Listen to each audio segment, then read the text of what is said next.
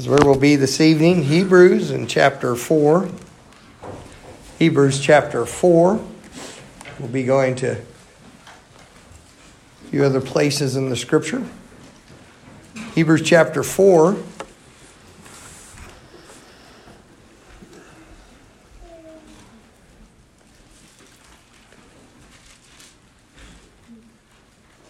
Hebrews chapter 4. For those who were not in the service here in the sanctuary this morning, tomorrow's podcast will publish at 7, and it is entitled Answer the Call. It'll encourage you some things about the callings on our life as a believer. 10 minutes and 33 seconds. It'll go out at 7 o'clock. And so made that early this morning. Fourth attempt, it happened. Say, why four attempts? Did you hear me say early this morning?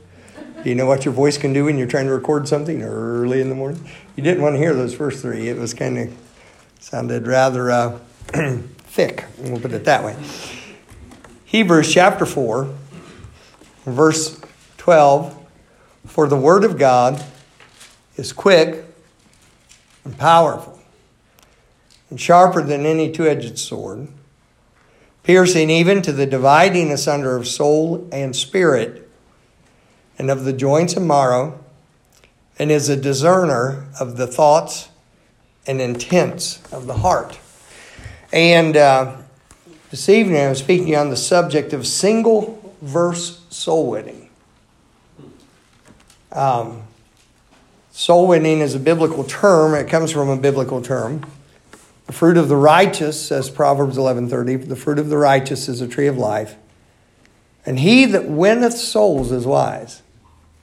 It's not someone who converts souls. We certainly do not have that power. But we win souls. We win the soul that they, we may introduce them to the Savior. He does the converting as the person comes to Him in repentance and faith. Now, why this verse here to begin with, I want you to understand that the Bible is exactly as it's described in this verse. It's quick. I like that word so much better. So many faults and flaws in the NIV. I would never recommend it. I don't believe it's the preserved, inspired, preserved Word of God. But it is uh, passed off as very popular so called translation. Well, it is a translation, but uh, of the Bible. And uh, that particular verse says lively and active. The Word of God's lively and active. I often say to you, you want lively and active, go to our nursery. It's lively and active, that's for sure. Um, but quick, that word quick, when you follow it through the Bible, it has to do with resurrection power and uh, the quickening spirit, the resurrection power. And the Word of God is quick and powerful, sharper than any two edged sword. I believe in using Bible in my preaching and my witnessing and such. But I'm glad to know that the Word of God is so powerful that if all I have time and all the opportunity has, or maybe even it just the opportunity points itself to the direction that I should stay on one verse and deal with it. There are many places, certainly tonight will not be exhaustive, and consequently you shouldn't be exhausted, amen. But it will not be exhaustive of all the single verses we could use. But what I'm trying to do tonight by the Word of God is help you understand that you don't need to be an accomplished Bible scholar in order to be an effective witness. In fact, I have known some actual Bible scholars who were not effective witnesses. Uh, in fact, they're, they're much learning God in their way. Now, it need not be that way, but sometimes it is. And so uh, the Word of God's quick and powerful and sharper than any two edged sword.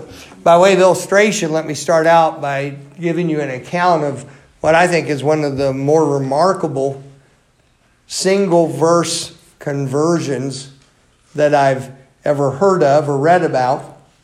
And um, now, what went before it, we don't know.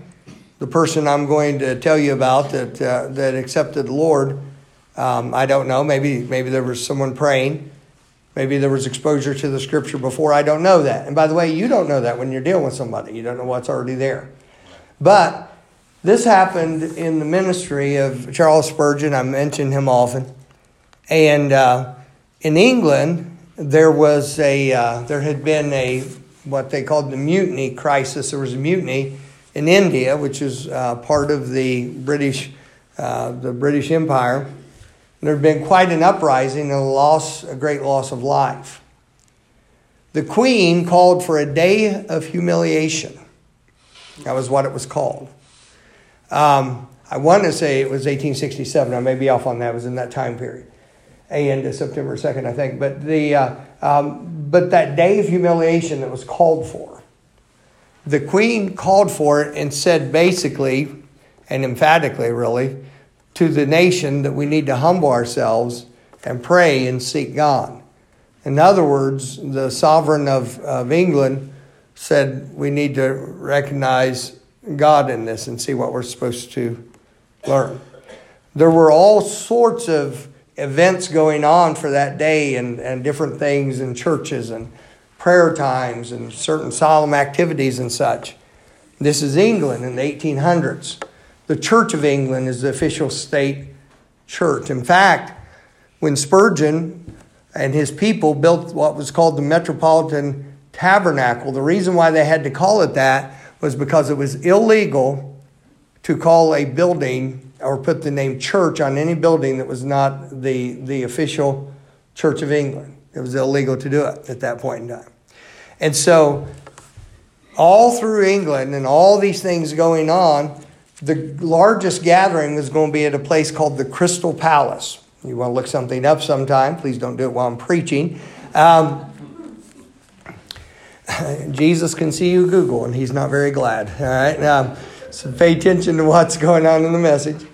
But if you look up the Crystal Palace, you'll find a structure that encompasses several acres. Acres, acres. That's the British way of having acres. And acres. April, May, June, July. Um, it encompassed several acres, and as you might guess from the name, it was it was built out of glass. There was a fountain uh, that weighed four and a half tons that was cut out of cut crystal and had the water flowing in it and such. Magnificent place, and the largest single assembly area in uh, England at the time and uh, there was someone asked, with all this going on and order by the queen, and who was chosen to address the largest crowd that day was a 23 year old pastor by the name of Charles Haddon Spurgeon. What's an interesting side note on the thing is when he and his then his wife, Suzanne, when they were courting, one of the places they had gone was the Crystal Palace. And when, and when he had first expressed his love, verbally expressed his love to what would soon be his future wife there, or soon would be his present wife, she was his future wife at that time. Um, when he expressed love towards her, it was actually there at the Crystal Palace. This was so, so much involved in it that after he preached there on a Wednesday, he was so exhausted when he went to bed Wednesday night, he didn't wake up until Friday morning with all that led up to it and the strain of the moment and what was going on. He, there were turnstiles, so they know the size of the crowd. It wasn't an estimation. And he spoke without any, any uh, microphone, any type of help. He spoke to 23,647 people in that type of setting, was heard clearly. The text he chose was Behold the rod, and heed who beareth it. And he preached about why God would bring judgment on the nation and how they needed to turn to God. He dealt with everything from the prostitution and the drunkenness in London to the uh, coldness of the clergy and the lack of the gospel in the churches. And uh, he wasn't an Anglican priest. He, uh, he got up and preached tremendous day. Prior to that, two days before this was going to happen, and before they built the pulpit, because the pulpit we think of it just as like this piece of furniture, but it would that would be a description of the area around it as well. And uh, they actually uh, moved the one in and built well. They built one after the order of the one of the New Park Street Chapel where he was used to preaching. But on two days before he was going to be speaking in there, he went in with a group of people, a small group, just to hear the acoustics of the place. This is a wise move. Often, if, if I'm preaching somewhere new, or especially if it's, you know, you're speaking at a banquet or something like that, I go into the room, look at it. I do it, I do it at uh, funerals and that sort of thing, see what they have set up see if I'm going to have to totally rearrange what they have set up and that sort of thing. And I've customized many a place I go into because I'm there to speak and be heard and have it work well. And sometimes people's idea of how to put a crowd together for hearing is really bad. Um, and so Spurgeon, he went in there to hear the acoustics and hear what the what the place sounded like. He didn't want to be surprised by that. And so he went in there to the place where the, his pulpit would be setting, and he quoted one verse he quoted this Behold the Lamb of God, which taketh away the sin of the world. Two galleries over, unknown to any in the party that Spurgeon was with, two galleries over, there was a workman working on something, making some preparations. He clearly heard that. He had no idea there were people in there, and he clearly heard this voice and Spurgeon's voice was supposed to be a beautiful voice. It had a melodic quality to it, and it would carry over a crowd that size without it being forced or strained. That's truly a gift of God. There's been a few men down through history. George Whitefield was one who said they you could clearly hear his enunciation at a half mile. That's startling. And uh, Spurgeon, he, he quoted that Behold the Lamb of God, which taketh away the sin of the world. And that workman fell under such conviction from hearing that scripture. And it tended to him with such power that he put his work tools aside and he went home and later that night was converted to Christ.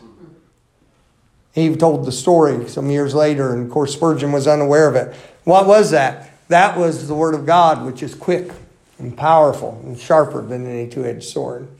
And uh, something you may casually say may be a lifeline to someone who doesn't know the scripture. Something you may casually give to someone in the way of help may be a blessing to someone that you can't imagine. Tonight, I want to give you some examples of some scriptures, single scriptures, that can easily be used in dealing with people regarding their soul. Each of them contain all elements or they point to all the elements that 1 Corinthians 15 defines as the gospel. 1 Corinthians 15, the gospel is clearly defined in the scripture as the death, the burial, and the resurrection of Christ.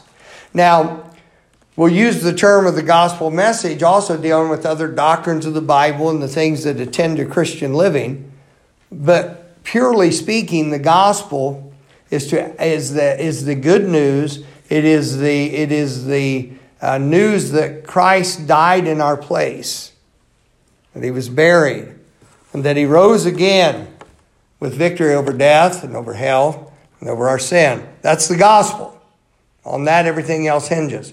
On that, everything else is built. Let me give you some. The first would be one that you might expect. And if I were to ask you and say, what would be one good verse you could turn somebody to if you were going to talk to them about their soul. You might well think of this one, and that's John 3.16. Let's look at that, please. say, oh, I can quote it. I don't need to look at it. Oh, yeah. Let's look at it. Get it in through your eye gate and your ear gate.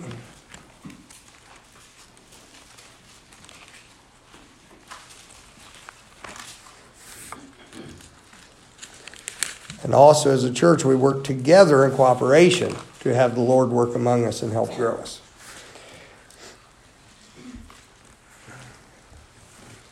John 3:16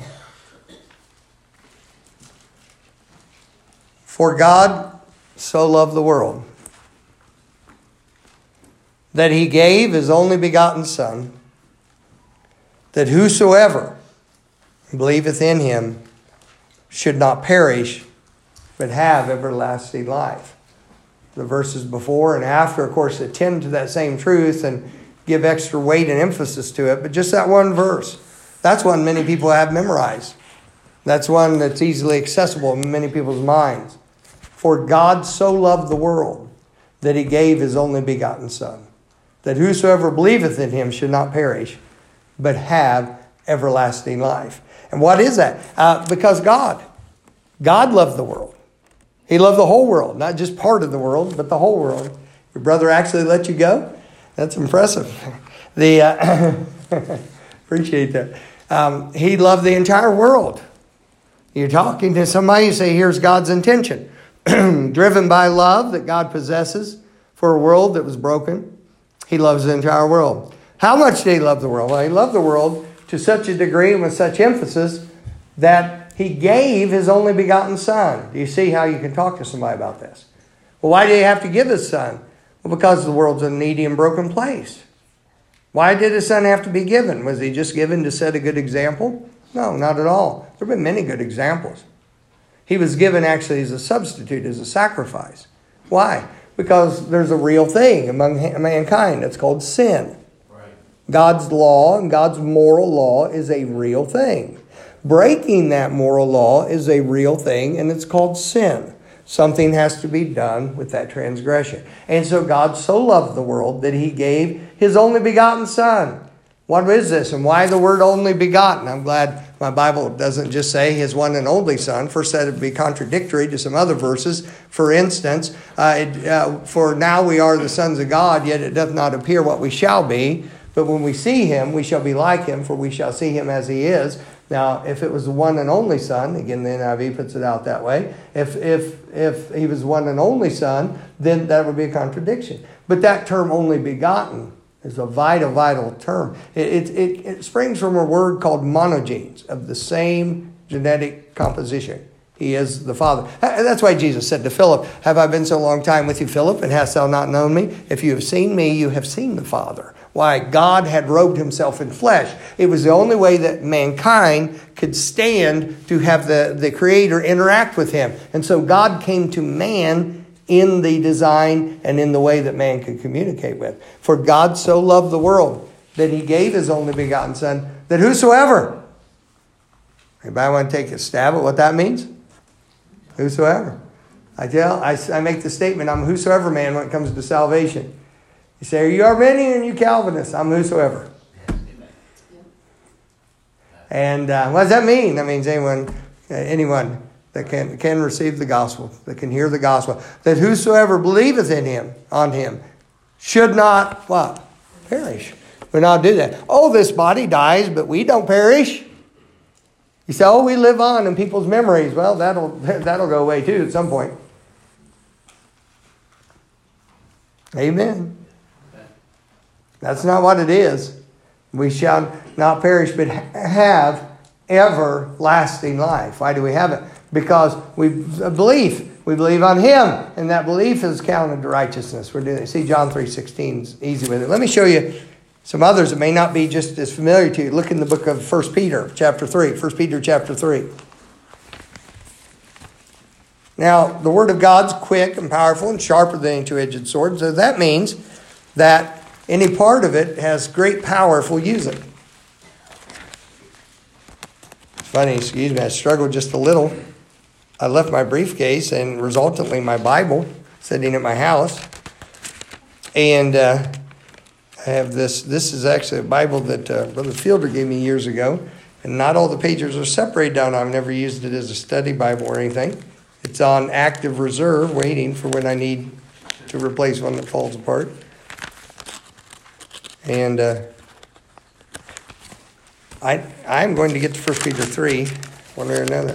This is worse than trying to open a trash bag. Got it. 1 Peter 3. I love it.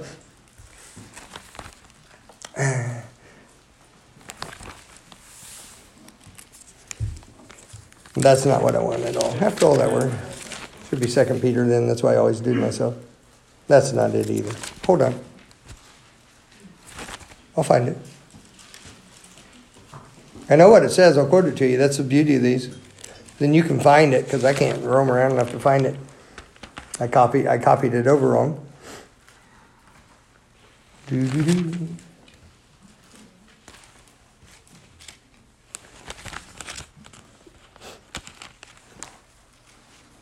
Christ hath once suffered for sin the just for the unjust, that he might bring us to God, put to death in the spirit, in the flesh, and raised in the spirit. That's the verse. What is it? 318. That's what I did wrong. Wow, three's open. Thank you. There we go. Got it. I wrote I wrote down, I don't know why. First Peter 3 3. Great, great verse, but not what I need. For Christ also hath once suffered for sins, the just for unjust, that he might bring us to God, having being put to death in the flesh, but quickened by the Spirit. You see, you're tied into with that word quicken again there.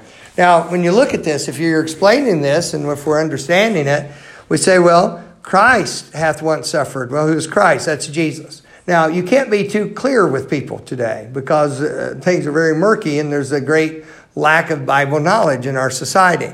And we would understand that Christ is Jesus. But I have been talking to people and said, now, Christ, that's talking about Jesus. Oh, okay, that's who that is. They, they don't understand the connection of that. Some people don't. Many do, but some don't. And so we say Christ, that's Jesus there. We're talking about Christ Jesus. For Christ hath once suffered for sins. Now, hold on a minute. I used to ask a question here. I don't anymore because the understanding level has dropped so precipitously in our, in our, in our uh, general population. Uh, I used to ask people, and I'm talking going back a good number of years on this, I'd say, Now, did Jesus ever sin? Well, that was so known that no, he did not. People understood he was sinless, the Son of God. You ask that question now, I don't know, maybe, I guess so. Those are kind of answers you get, so I'm not going to lead myself into somebody's quagmire um, with that. And so when I'm talking to him, I'll say, here's, here's an amazing thing about Jesus is the fact he never sinned. Now, whether you could quote verses about that or not, when you make that statement, you're making a statement that has biblical authority behind it. This is something I want you to get to understand. When you are factually making a statement that has biblical authority behind it, then that statement will have authority behind it.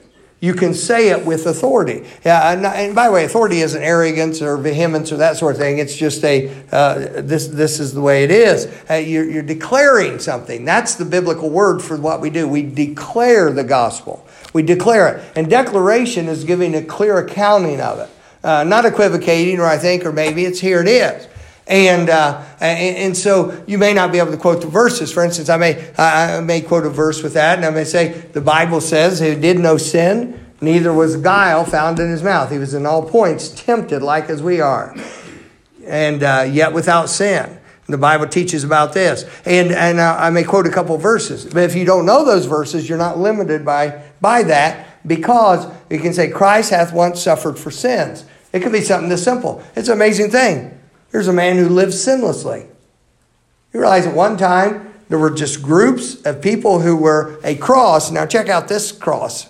They were a cross between civil leaders, call it politicians, and religious leaders. They were religious leaders who owed their position in the civil world to their religious standing. Now, you imagine what that crowd could end up being like. I mean, you're taking the worst of both worlds and putting them all into one unit at that point. And they followed Jesus around just trying to find him messing up in one thing. They brought lawyers to him who were skilled at trapping people in their words, and they tried to catch him in his words and tried to trip him up time after time. And guess what? They were never able to do. In fact, when they came down to crucify him, it took him a long time to even get two people to agree on the same lie about him. And so he lived so purely, there was never a question about that. And, and, and so the Bible says here, for Christ hath once suffered for sins. Now here's how I would ask the thing. Hold on a minute.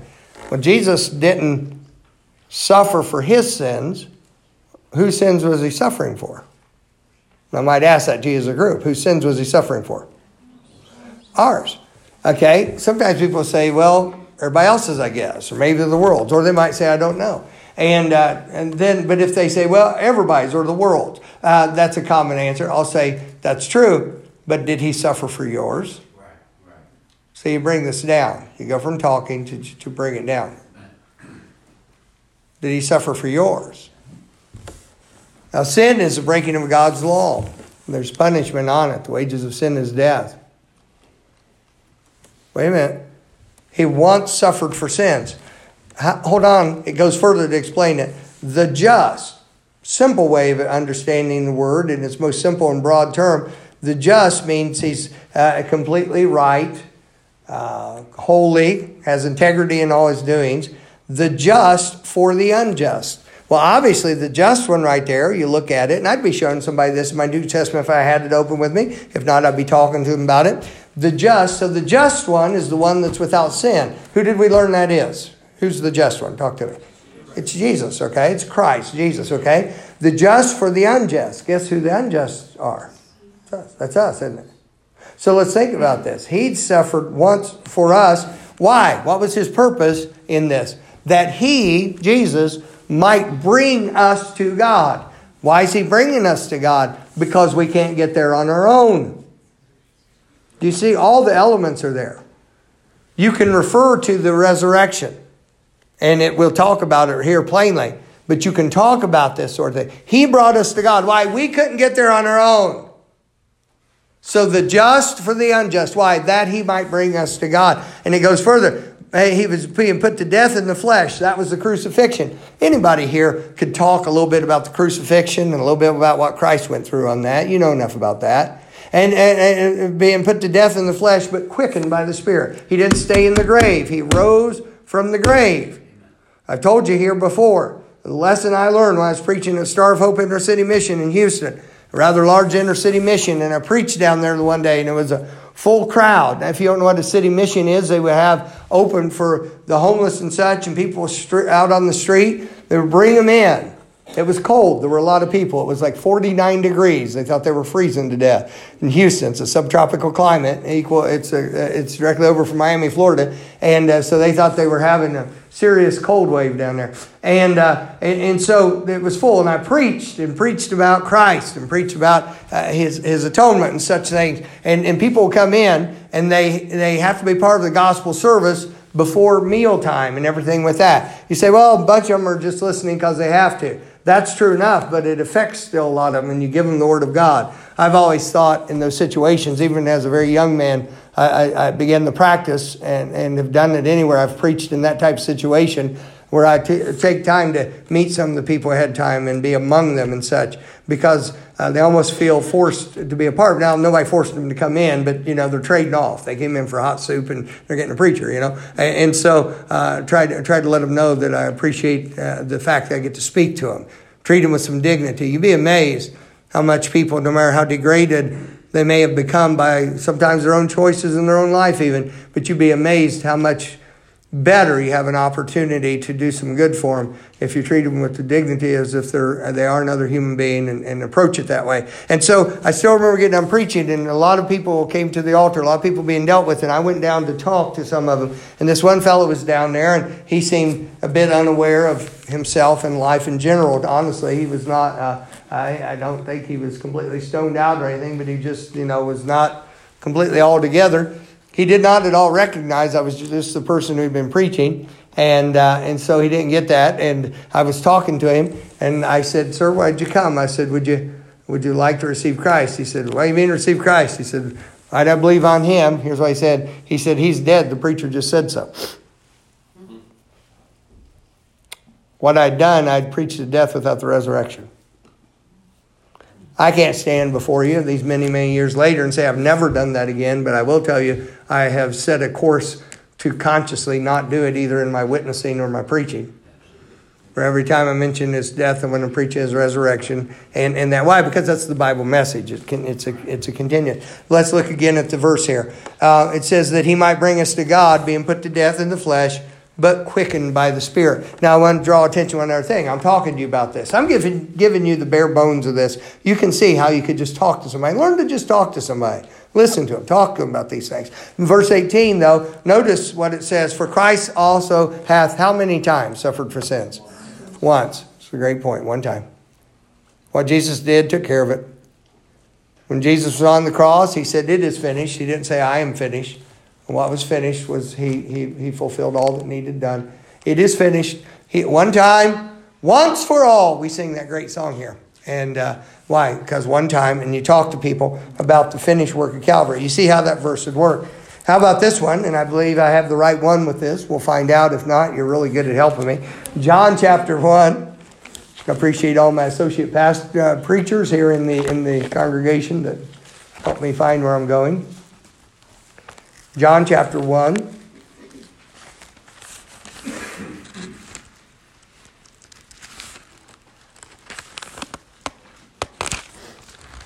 It's a conspiracy.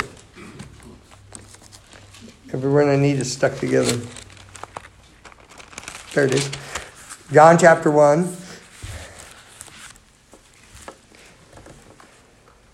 Verse 12.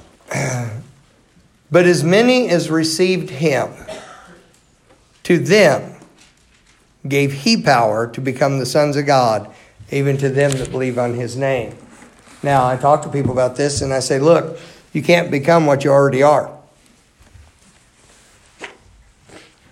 And so, since somebody can become the sons of God, then that means they were not the sons of God before that. They were creation of God, but didn't have the father son relationship.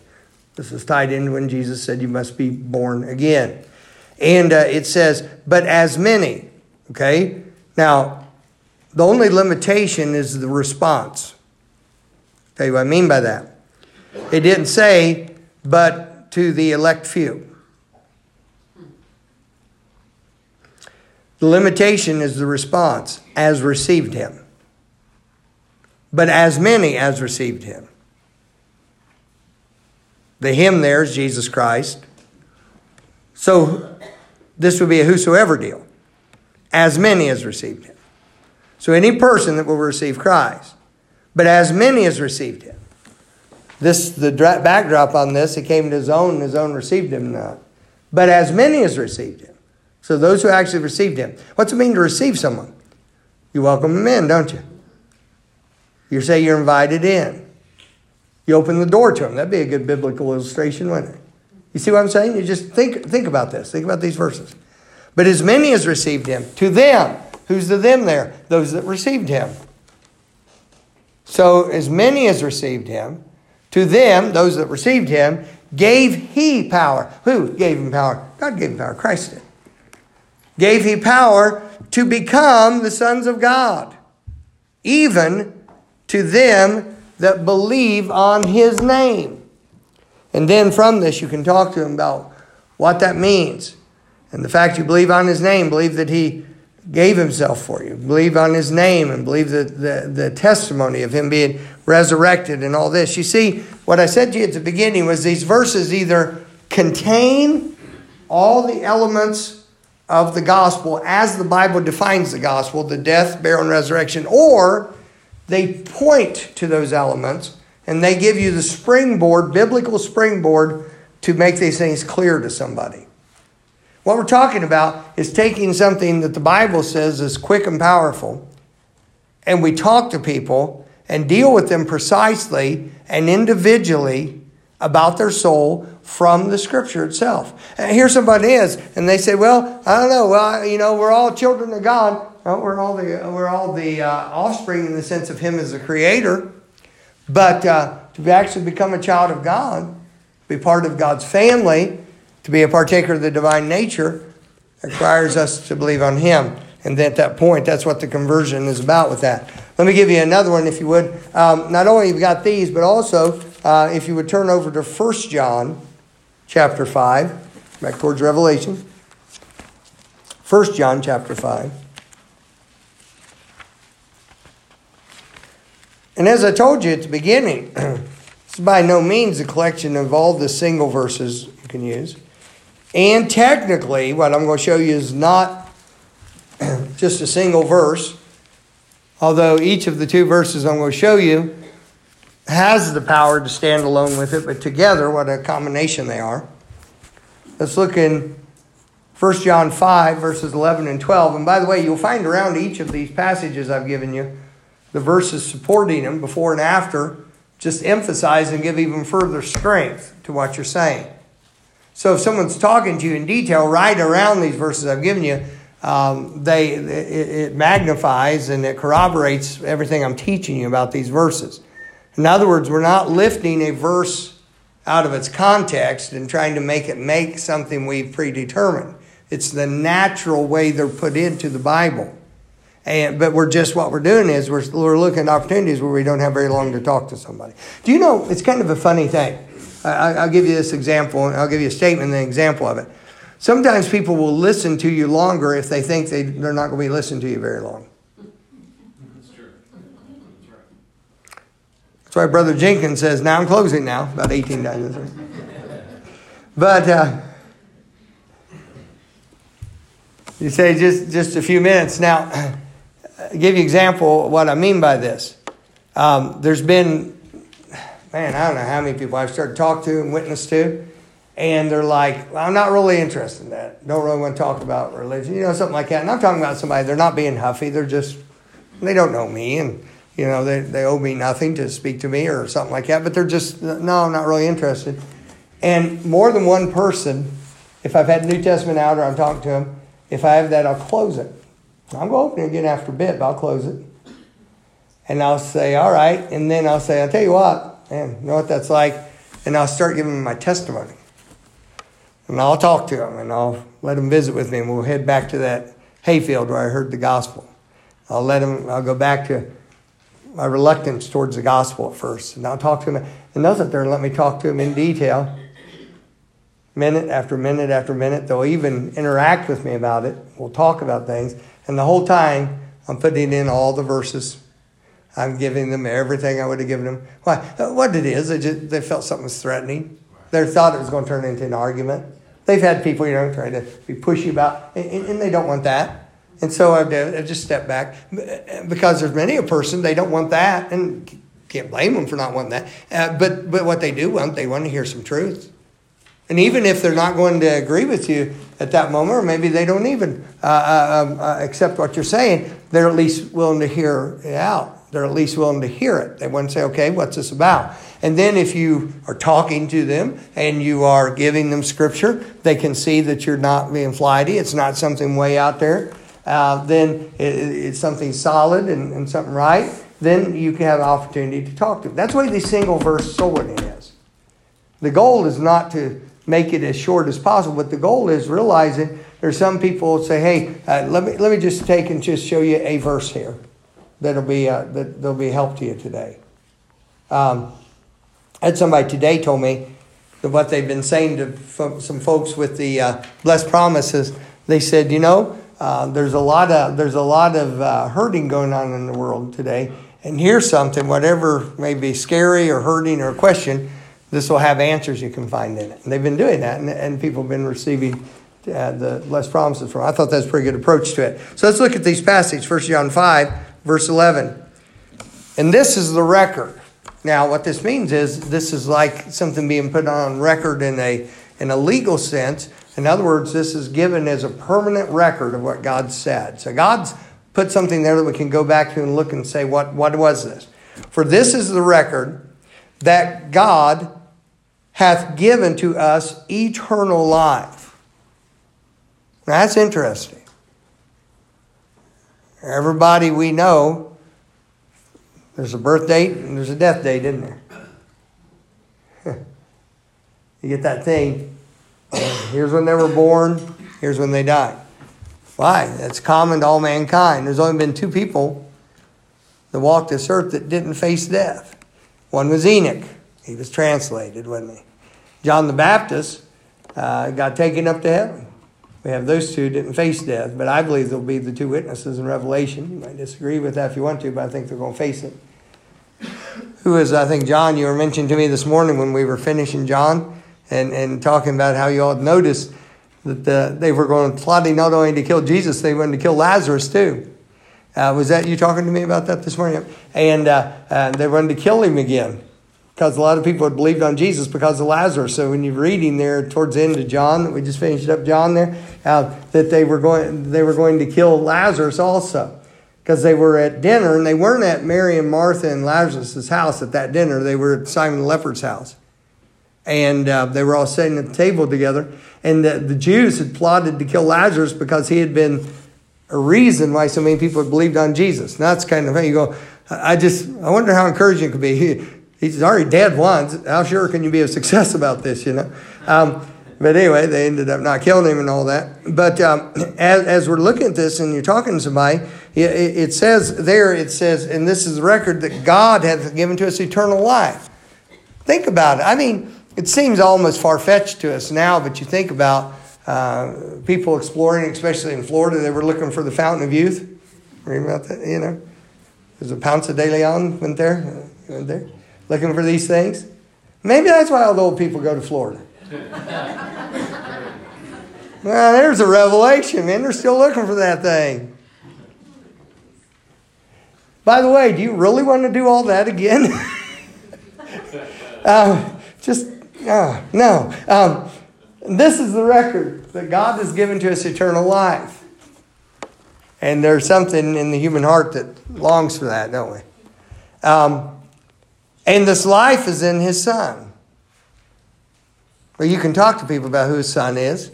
Talk to them about the fact that the life is actually in Christ. Because see what you're talking to somebody, they say, well, you can clearly present somebody the gospel and never have mentioned the church. I don't mind mentioning church and that sort of thing, but never mention it. I've done this and, and just go along, but just get witnessing to them right away and it good opportunity for it. You're giving them the gospel, and they may ask, they say, well, I might uh, what church you go to, and we'll tell them. And, uh, well, I might come out there and visit church sometime. But you weren't talking to them about visiting church. You're talking to them about the eternal life. Now, it's fine if they visit, and I'm not, I'm not opposed to uh, getting people to visit church, and that's a good way, place where near the gospel. But we're supposed to be taking the gospel to them. But people, see, they equate this. Okay, I'll be in church. That's what, the, what the man's talking about. Oh, I'll tell you what, I'll try to do better. They equate it almost like um, uh, uh, New Year's resolution, that sort of thing. That's not what we're talking about. And so this verse explains it. This is the record God's given to us eternal life. Where is it? It's in His Son. Just like Jesus said to Martha, I am the resurrection and the life. We're not talking to them about adopting a religion, we're talking to them about the person of Jesus Christ. Illustration I've shown you, and, and uh, yet it bears repeating, um, I will, usually I have something on me. I can use something if I'll have a gospel tract. Maybe I don't have a Bible with me. Usually I'll have something in my pocket. I mean, you could use almost anything. You could look at the illustration. I'm going to use illustration in the Bible in a moment. But I could take uh, my, my prayer requests I'm praying for this week, and uh, I could take a gospel tract and illustrate with this. I could use, you know, various things. I could uh, ask them if they have a 20 and a 5 and hope they forget it by the end of the no don't do that. But uh, I could there's a lot of different things I could use. But for purpose what I do if I have my New Testament out it's funny I'm not this Bible's a lot heavier than the one I use. Um, I'm, not, I'm, not, getting tired it just feels funny I almost dropped it because it let it slide. But I would use these these little markers these little ribbons and I'll say okay let's look at the verse here Let's look what it says, if you will. It says in 1 John 5 11, and this is the record that God has given to us eternal life. Let's, let's let this illustrate eternal life. Right? So, what does that illustrate? Eternal, eternal life. Uh, you say, Oh, preacher, I've heard you do this before. Have you used it? This illustrates what? Eternal life. Okay, there we go. And uh, we have that there. Now let's see what the Bible says. And, and I'll tell people, forgive, I know the illustration is, is you know, very, very, uh, uh, very weak compared to the truth, but I want, to, I want us to think about it. This is a record that God has given to us eternal life, and this life is in His Son. Well, let's let the Bible rec- represent Jesus, the Son of God. So this represents what? Eternal, eternal life. And this represents who? Jesus. Jesus, okay? And so I need a volunteer to help me out here. Wes, thank you. Come on up. looking for a volunteer. And so I'll be talking to the person, Wesley here, and I'll say, okay, so uh, Wesley, we've been talking. So what's that represent? Eternal life. Talk loudly enough people can hear you. What's that represent? Eternal life. There you go. And uh, this this represents who? Jesus. Now let's look at the verse. You see how it says right here? This is the record that God has given to us eternal life. This life is in His Son. Okay?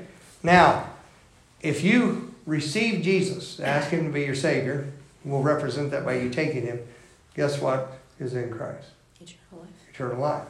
It's not that you somehow get, hold on to that, get eternal life and Jesus comes along. No, when you accept Christ, at that point, you have eternal life because it's in Him. By receiving Christ, we're saying, Will you believe the record that God gave of His Son? Will you agree with God that Christ actually came to this world?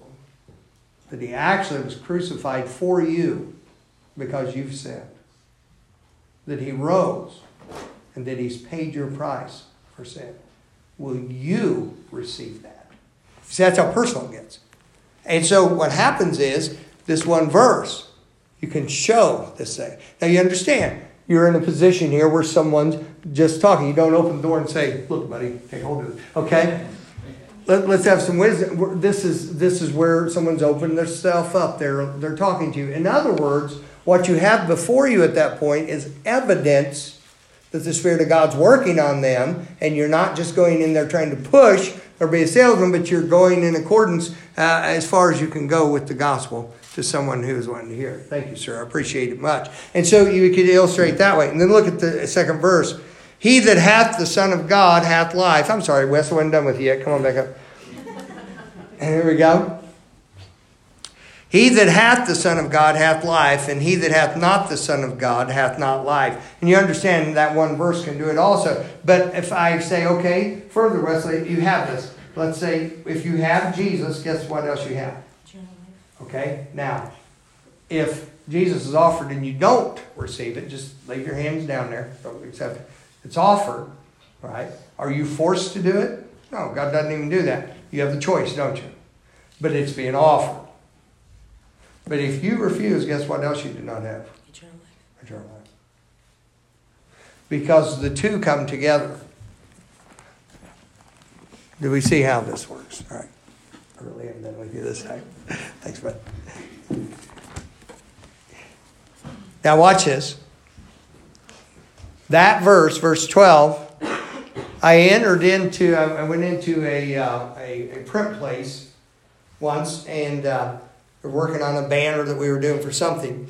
And uh, I went into this place, and there was a, an argument of sorts going on when I went in. And uh, I was I was there, I was going to pick something up, and I walked in, and um, the person running the place knew who I was. Uh, the people who were kind of debating something uh, uh, about the Bible didn't know uh, anything, or didn't know I was a pastor or anything. And uh, I went in, and so I just stand back. I wasn't jumping into it, and uh, nobody was asking my opinion about it at that point. And and they were talking, and and about this or that. And I forget what all the nature of the conversation was, but I do remember this because it's where this verse came in. They said, well, so many things in the Bible you can interpret so many different ways, and they were chasing that dog. You know, they're just going down that trail. That's the, that's one of those great smoke screens for. Uh, you can't really. Be, what that's really smoke screen for is saying, well, you can't be held accountable. It's kind of a neat way, using that word advisedly, to blame God for your own unbelief. Right. Kind of reminded me what we read some chapters ago. If thou be the Christ, tell us plainly, how long dost thou make us to doubt? We read that in John. Where they said to Jesus, You're making us doubt. And that's something? And so it's along that line. And so I was I was there and, and uh, they said, oh, there's so much interpretation and this and that. And the fellow that was there said, hey, Pastor, we've got your thing done. And uh, there was two ladies. They turned and looked at me and said, you're a pastor? I said, yes. And one of them said, uh, what do you think about what we were saying? I thought a lot of things about it, but what I said to him, I quoted verse 12. I said, well, let me give you a verse. And they said, all right. I said, He that hath the Son hath life, and he that hath not the Son of God hath not life. I said, How can you put a spin or interpretation on that? And I remember they both got quiet, and they're like, Well, there's really not anything else it could say. I said, Exactly. And uh, anyway, they didn't keep discussing things, but the point wasn't to make them be quiet, that was an added benefit. But the point, that wasn't the point. The point was to interject truth into what they may have been fussing about it and going about it in a little bit of an odd way. But who knows it if there wasn't some real truth or searching involved in there. And the best thing that I had opportunity to do as a child of God is put truth into there by way of the scripture, of course. So many of these things. And here's the thing about it you see the pattern of what we're looking at in here? Now, these verses are certainly excellent verses for doing this. But in your readings, and as we're going through the Bible, and you're taking time to read slowly through the Bible, we're enjoying these reading programs together, um, as you're going through, it may be that God will show you something that uh, you use quite a bit. Uh, one uh, Hebrews two is where I think it is. If not, again, help me. I didn't have this written down, but let me show you one that, that's like that with me. This was one I noticed in the um, in the usage thereof. I managed to bury Hebrews two. That's too funny. Stuck together. Oh, come on. Wife, I should have had you up here helping me with this tonight because you could you can always get these things.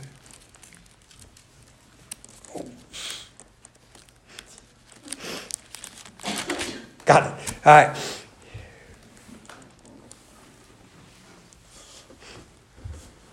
Now I'll have to find the verse here for just a moment. Again, I know what it says. I hadn't planned on giving you this, but I want to show you. Two.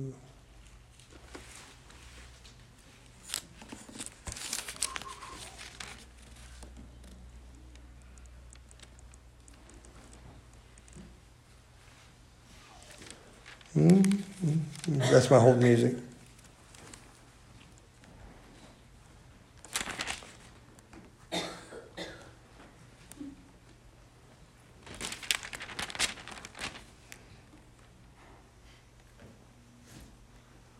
Because usually I'm just quoting, it comes to my mind, but not the, the place I'm almost positive it's in Hebrews 2. In fact, I'm sure it is, unless it isn't.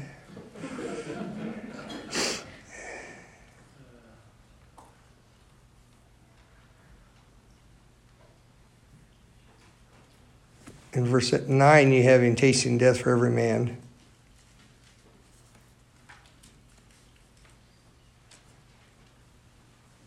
There it is.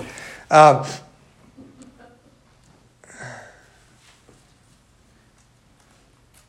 nope, that's not it. That's the other one I use, though. Uh, verses 14 and 15 are, are two I use also. What the scripture says is, For when he had by himself purged our sins, he sat down on the right hand,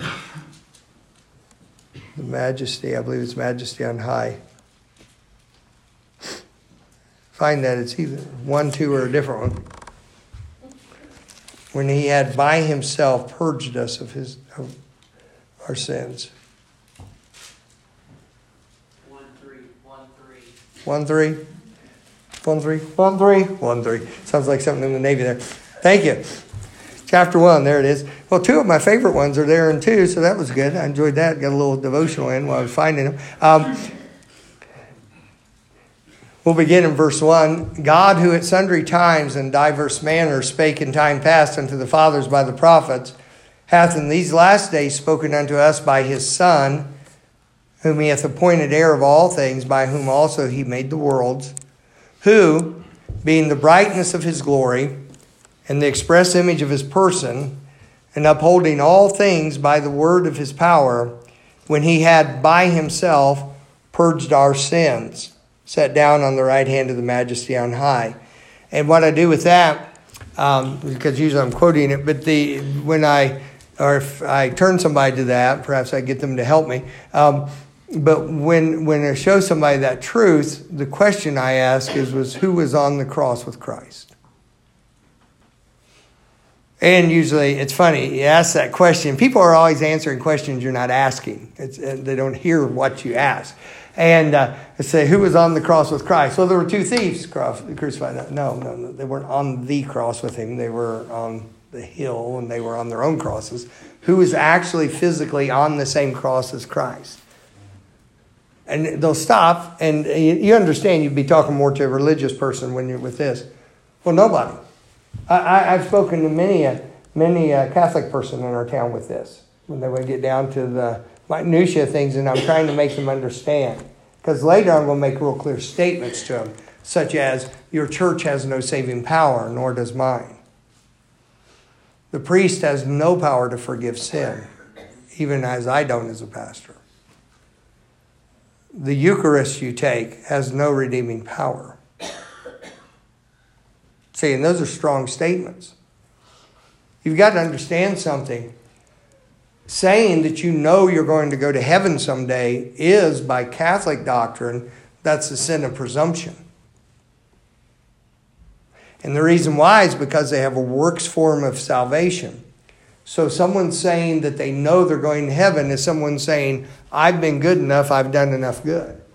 They understand it in the context of scriptural context that I'm saying because of the unmerited favor of Christ and his goodness, I can be sure because he is sure.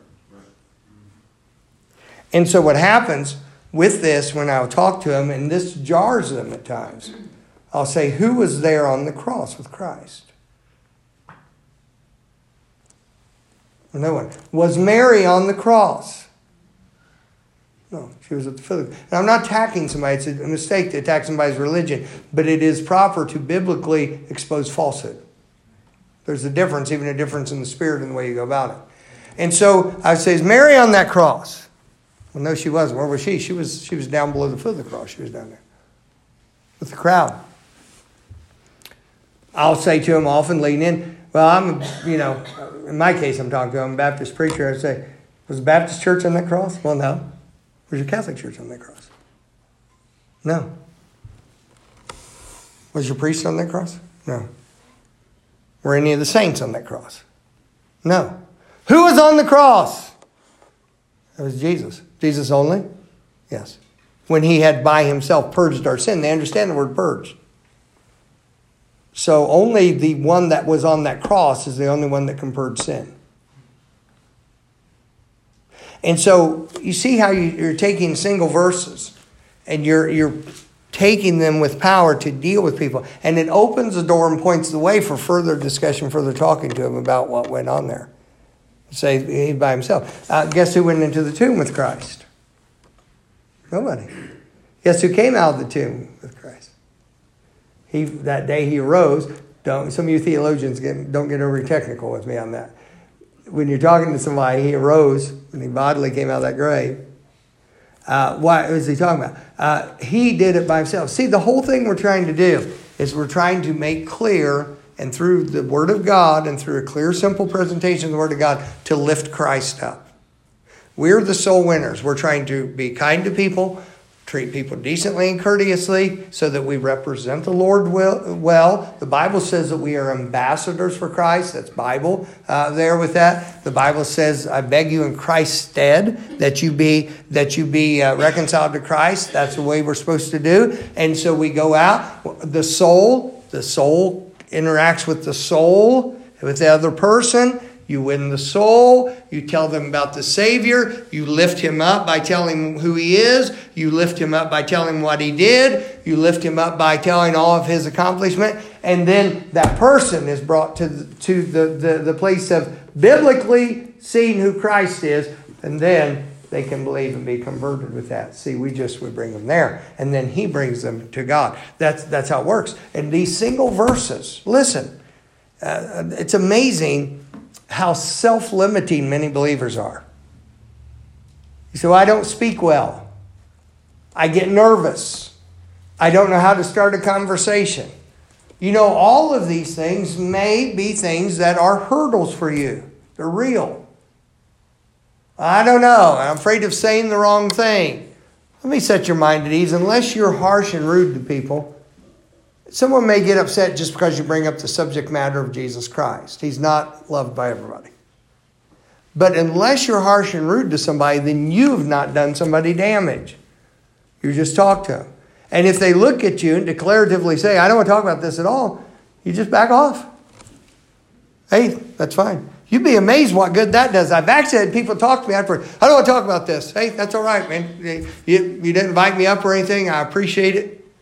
And, uh, you know, not trying to